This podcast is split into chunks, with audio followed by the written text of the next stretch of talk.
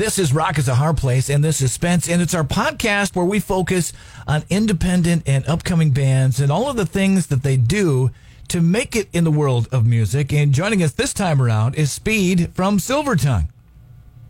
Hey, Spence, man. Thank you so much for having me.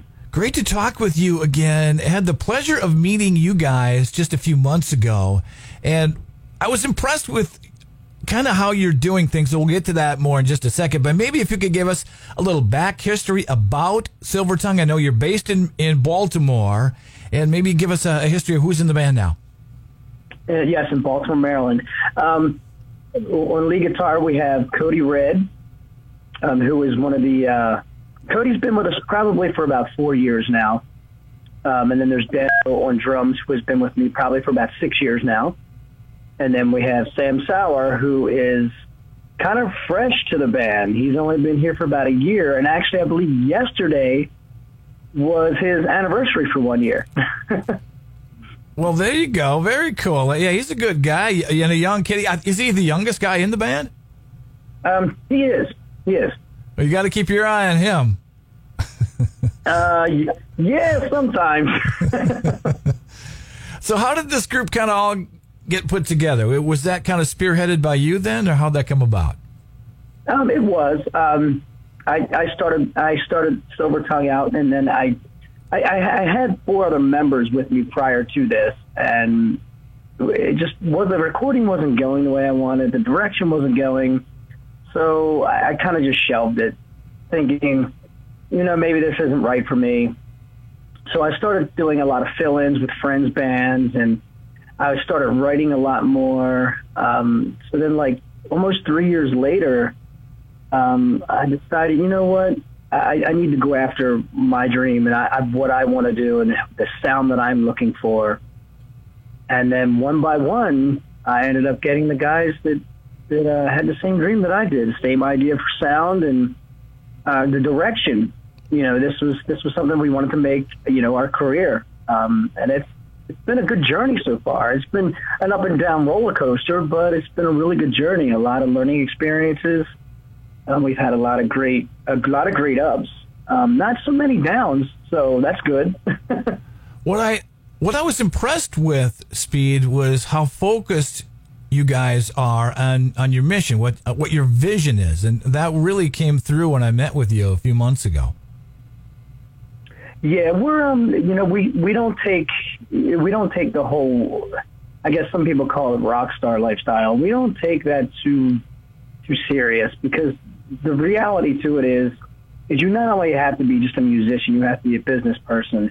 You know, when you're out there and the funds aren't all that great, you're pretty much your tour manager, your stage hand, your bus driver. You know, it's you kind of have to control everything. Um, and that kind of keeps us focused, you know, without getting lost in the world of what some people call a rock star. Um, we don't really believe in that. It's, you know, that's kind of a, I guess for us, you know, growing up in the 90s, I was, that was always a myth. rock star. I mean, rock stars are guys like guys in Aerosmith and Iron Maiden and yeah. and you know Zeppelin and the Beatles. That's that to us is rock stars. What I liked speed was uh, you guys have some pretty hard and fast rules, and I, I think that's important. And maybe a lot of bands don't have that because there's if you're out on the road, I know there's lots of temptations. There's there's mm-hmm. booze, and then there's women, and there's all kinds of things. And I like the fact that you guys have set forth some rules for everybody in the band to follow. Oh yeah, yeah. I mean, like you know, for, for us, there's no drinking before a show. Very little drinking after the show, um, and that depends on who's driving uh, you know, we make sure that you know that those rules are set in stone, so where nothing can get out of hand, and we're all we all have each other's back. So, and sometimes you kind of get lost in the fun, but then you walk up to your brother and you go, "Hey, man, we got to get ready to go." You know, it's it's getting late, so it's great hanging out with with, with new fans, old fans, just you know, just to be there, eh, you know, within the moment with them. But at the same time, you have to think about tomorrow, the next show. You know, I want to be 120 percent as the same that I was the night before, and all of us feel the same way. So in order to do that, you kind of have to be restricted to your time frames and and you know get the proper rest, eat properly, you know, none of us do drugs. We hardly ever drink. You know, so it's it's a pretty strict regimen. How do you guys figure out tour schedules? With uh, I know you have a you know personal relationships, there's girlfriends and all of that things uh, going on, all of those things going on in your life. How do you figure all that out? And how long do you go out on tour? And when you get back home, do you do you plan those out well in advance? Oh, as, as far out in advance as we can. Um, being being a new band, and I, and I call it call us a new band um, only because you know we haven't been that great breakout yet. So you know we're still making you know laying a lot of ground and, and, and making new friends. But yeah, we we try to schedule out as far out as possible, and like there's always that certain time of the day where you know like like someone may want to call home and talk to mom and dad or a girlfriend or you know something in, in that aspect. We always have that downtime with each other to where we separate. We all kind of go do our own little things, speak to whoever we need to. Then we get back and we start game planning again. Um, the downtime is is crucial, I think. You know, just to keep home secured and you know to keep your your feet on the ground, just so that you know you don't get lost in this world is, of being a musician, mm-hmm. um, because it's so easy to but it's you know for us we know that it's a healthier lifestyle to do it this way. Now i'm not saying that you know we're this most boring band out here that we don't like to party. We love to party but there's a time and a place for it you know and to, to be as great as you can be every single night you have to be strict with what you're doing. When you're out uh, on tour and you're connecting with people you're building those those fan bases do you keep track of okay this show went really well in this city and then go let's come let's come back here in six months. We did well there. We drew well. We made some money at that show. And then maybe you come back to a place like that once or twice a year. How does that go for you guys? Um yeah we we calculate pretty much everything. You know we keep track of all of our like merch sales. That tells you a lot. Um people in the clubs um they can vary but when you get merch sales, that means someone took the extra step to reach out to the band, to support the band. And some people may not have the money, but at least they go onto your email list and they put their email because they're that interested. Those are kind of little things that we gauge on, not, not, okay, well, this club had, you know, a hundred people in it um, six months ago um, because that could have been contributed to a really good night for the club. It could have been another band that was on the bill. You kind of have to narrow it down. For us, we do. We narrow it down to that, you know, that email list and what is our, you know, what was our purchase sales off the merch table. That way, you you kind of gear up on who was really truly interested in Silvertung. Then you can start to gauge things a little bit easier and and realize where the hard work has to be put in, and and you know, how do you how do you how do you gauge of just off of your merch and and your email list? If you look, if you like separate it for each show, and you have a list of of say I don't know, just say twenty people on your email list. Well, they didn't have to do that. They only did it because they were interested in the band. So that's kind of where we gauge a lot of the uh, fan base from. So you're the lead singer and the, uh, I guess, business major for for these guys. Because that was well thought. That was well thought out, Speed. Uh, yeah, I like everything you just said there. That's very smart. Thank you, thank you. Um, to me, it's just you know it's reality. Um, we've been on a lot of bills where there's like four or five thousand people, but our first time ever, they're not there to see us. this is the reality of it.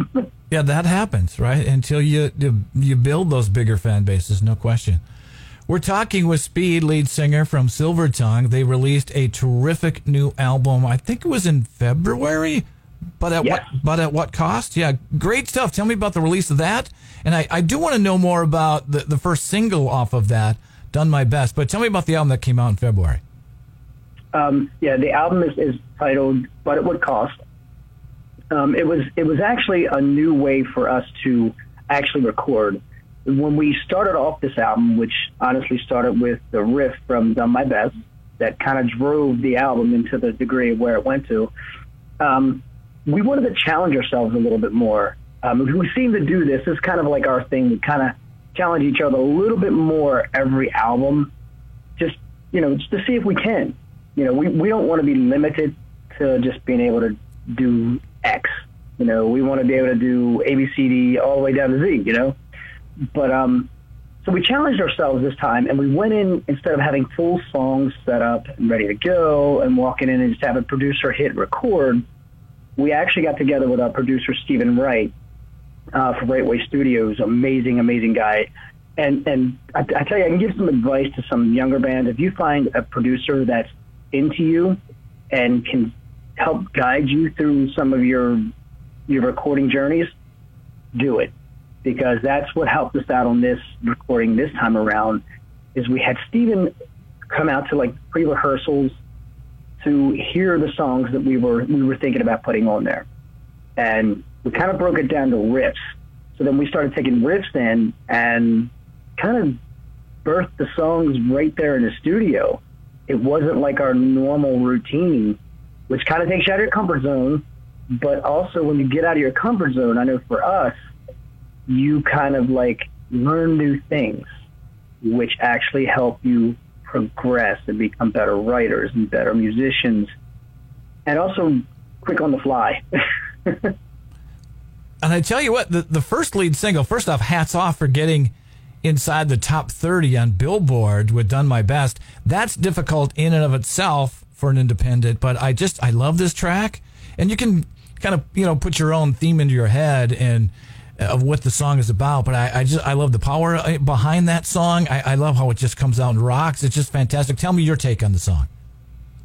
Um, Done My Best was the, uh, it, honestly, it wasn't my first choice for a single. Um, Sam and I actually both agreed on what we wanted, um, but we kind of got outvoted, which kind of made sense.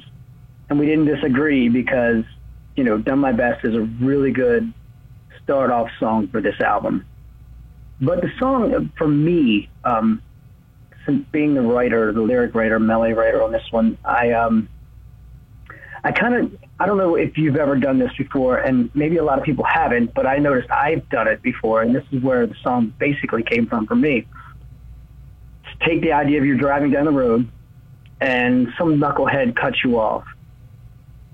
Well, you start freaking out, cussing at the guy or whatever you do, road rage just a little bit, and um, but then, like an hour later or so, you do the same thing to someone else. Maybe you didn't realize it. It's kind of that whole degree of what can I do to change myself to be a better person? You know, did I really do my best today, or did I just freely judge someone and not realize, well, damn, I've done that before too? So that's kind of where the song really grew from. That was the whole idea behind it. We are talking with Speed, lead singer and also guitar player from Silvertung. Pleasure to talk with you, and I hope we can maybe uh, do this again, maybe another week or so. I want to you know kind of check back in with you for the next few weeks Absolutely. and and find out more about the band because I, I, love it. I you guys are such uh, nice people, and I met you a few uh, a few weeks ago, a few months ago, and love to find out more about you. And I know people who are interested in who have maybe heard this track or maybe kind of uh, have heard Silvertung. They they need to go check you out. Where can they do that? Where can they purchase some of your stuff now? The easiest way to get a hold of us is www.silvertung.com, and that's silver T U N G. Speed, thank you so much, and we'll talk to you probably next week. Spencer, thank you so much, man. This has been an awesome time.